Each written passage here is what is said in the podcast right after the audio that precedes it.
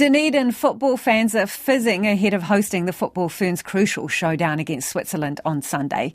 The match could make or break the home team's hopes to make the knockout round of the FIFA Women's World Cup. With Forsyth Barr Stadium sold out, supporters are keen to raise the roof with their cheers.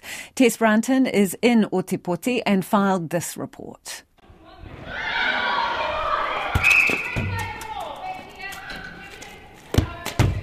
Across the road from one of the FIFA training grounds, pupils at Tahuna Normal Intermediate School are getting excited to see the football ferns in town. 12 year old Abby is going to the game with her family. It's pretty cool and exciting getting all ramped up for it. It's quite a big deal here because we don't get much stuff like that happening around. She wants to see lots of passing and team spirit. She's a keen footballer and can't wait to critique the game. I play left wing and I like football just because I like kicking the ball around. And my brother probably got me into it because I watched him play so much and I got bored on the sideline and wanted to join in. Year 8 pupil Dara says football has always been in his life. Whenever like the team gets the ball and they're attacking, everyone's cheering and yeah, it's just really cool to watch. He's glad Otepoti is hosting such an important decider. Yeah, it'll be pretty intense, yeah. Yeah, just like to see how it goes. 13 year old Noah has been following the World Cup closely. My mum's really into it. She's been writing down all the scores of every single game and she's watched pretty much every game.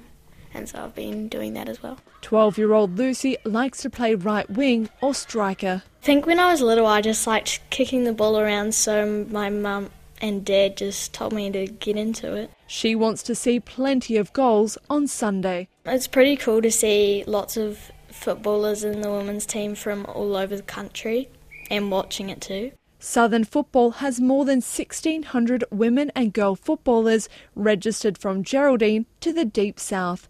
Jessica Fuller is the head of girls and women's development. She says the Ferns have already done Aotearoa proud.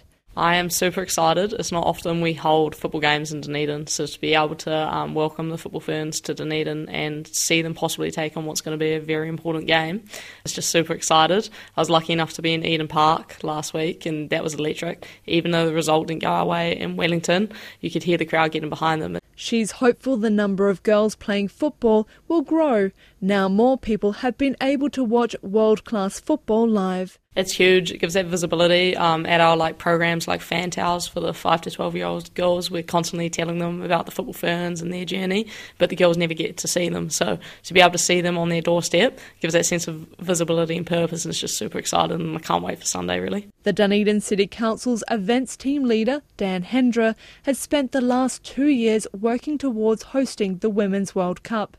New Zealand has won one, lost one, and this is a decider, and it's a decider against the base team camp in Dunedin as well. So uh, the Swiss have been here for a number of weeks now, and so we've kind of brought them into into our whānau, and what a what a great match! What a great decider down here. The city's last mile walk to the stadium will leave the Octagon at 5 o'clock on Sunday, with the route featuring special entertainers.